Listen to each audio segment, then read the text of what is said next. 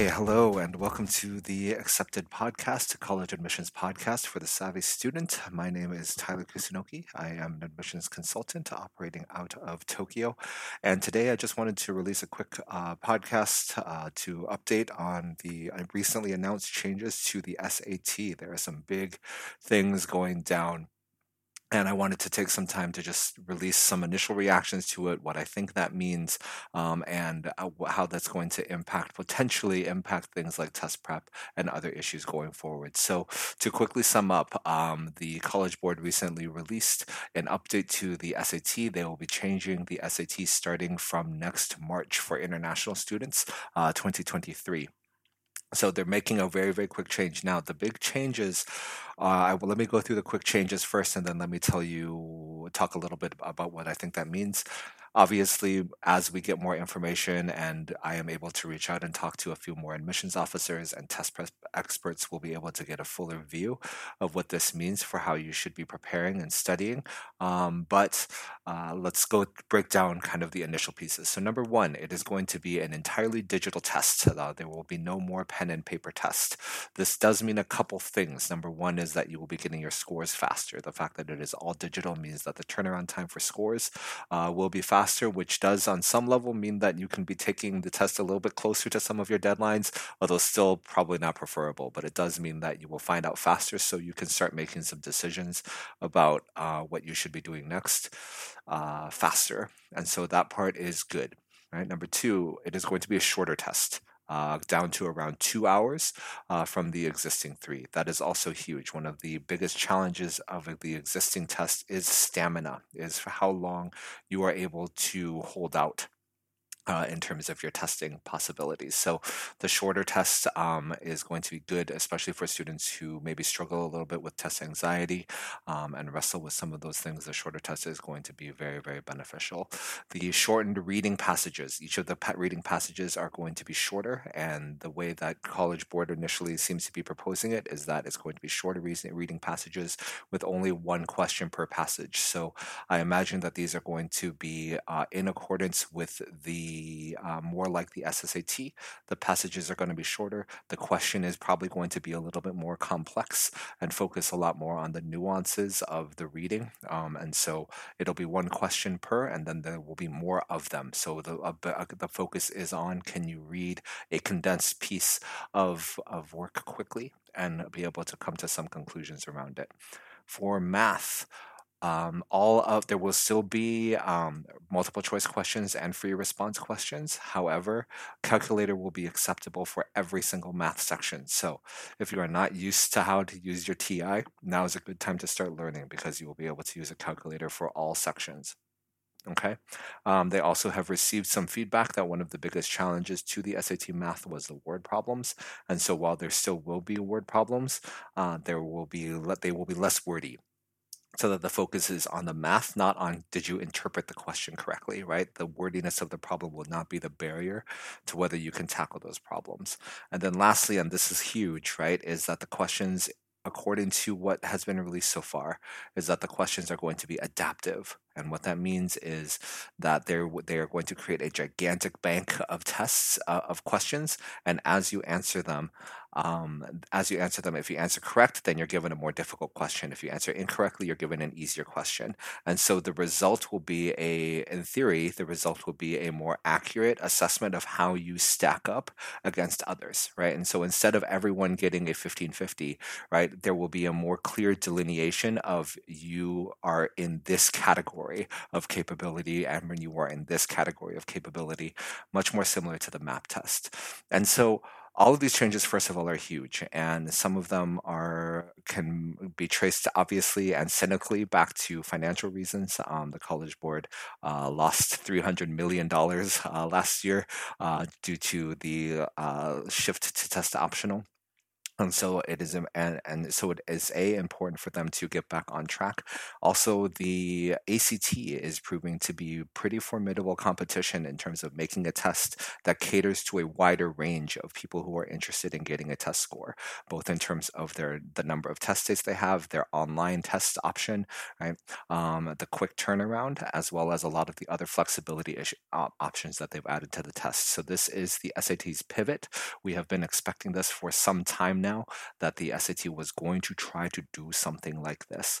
And so, uh, and so, uh, what this means for preparation for those of you who are uh, rising kind of freshmen, sophomores, uh, and to some degree and juniors, right? This is going to these changes are going to be affecting you pretty directly. And so, one of the things that I can say for now, right, as far as how you should be prepping, start using Khan Academy more. Um, the shift to all digital means that Khan Academy's format, which is all digital anyways, Khan Academy's format is actually going to be probably going to be used pretty liberally in terms of the design of the test, in terms of how you what what you will be seeing on screen. So, first, if you haven't signed up for Khan Academy, do so do your practice there. Get used to the digital interface, get used to kind of looking up at the screen and doing work on paper.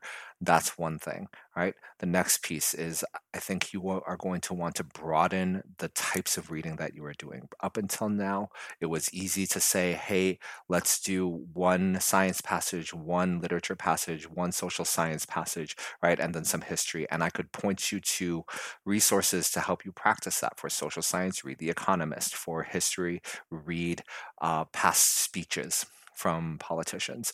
And so there was always a direction that I could easily point to that can model this. Now that we're moving to a shorter passage, single question, but many more of them, the variety of passages that can be pulled from is going to be much broader. Now, the College Board has not said definitively whether, they, whether they're going to put things like poetry, things like that in there, but expect the variety of reading uh, to be more versatile. And as a result, your reading approach getting used to and in the habit of reading more often um, is going to be encouraged and something that I think um, was always true for the test, uh, but, I think is going to be even more so now. And the one question per test format means that likely they're not going to be asking too many vocabulary questions. And so um, while vocabulary is still going to be important, uh, I think that a more important thing to be reading is reading for nuance, reading for uh, supporting evidence and structure. So the type of questions that ask like this evidence best supports what, right? Those types of questions are going to become, I would imagine, more frequent. So read more, read a wider variety of things to prepare yourself uh, for that that shift as well. Um, and then for the math, uh, I think the shift to a calculator for everything uh, is helpful for students who uh, have grown to rely on that. The removal of the non calculator section is a big deal. So there's something to think about there. Uh, as well as the moving away from word problems mean that there will be more pure math, right? Um, and so I expect the math to become a little bit more complex, for there to be a little bit more uh, um, late algebra 2, early advanced pre-calc type of questions, um, but we shall see. And so, um, with these shifts, though, what I and with the shorter test, I can imagine that one of the areas where they are going to try to mimic the ACT is that it's going to be less time, so you need to and easier questions, so you need to answer faster. And so, time management will become um, pretty critical as well right so th- those are kind of the summaries of kind of what i think is going to happen. Obviously as we find more information and as i talk to people more um, we'll get a sense for um, how you can better prep but also how are colleges likely to receive this? If it's universally viewed to be an easier test right does a good score mean as much anymore? And in, in, in an environment where things are increasingly moving towards um, test optional how important is this test really? And um, and so eh, paying attention to the other moves that college board is making right? They are preparing pre-ap classes. There's a lot more they're delving a lot more into expanding their ap options. There may, there is going to start to be i think that there is going to start to be a little bit of a shift of well if we can't generate the revenue through SAT anymore we need to make sure that these other courses are available and speak to um, what colleges want to see. And one of those areas is going to be the AP.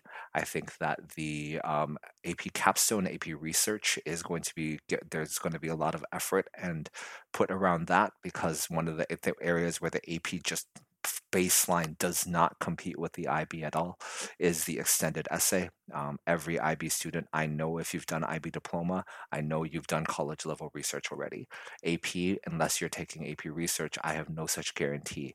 And so there will be continual pivots, and obviously we will do our best to keep everyone posted um, as these things go down. So, um, just wanted to quickly spend a little bit of time, share some of my thoughts. Uh, I have reached out to a few people that I will be having on this podcast soon to interview and get their thoughts, and hopefully be able to provide all of you with some insight and direction for this upcoming shift uh, going forward. All right, so thank you so much uh, for your time. Hopefully, this was helpful. Um, do not worry, we're going to get this all sorted out because as always, the key to getting in is getting ready, and we will be doing our best to make sure that you are all ready.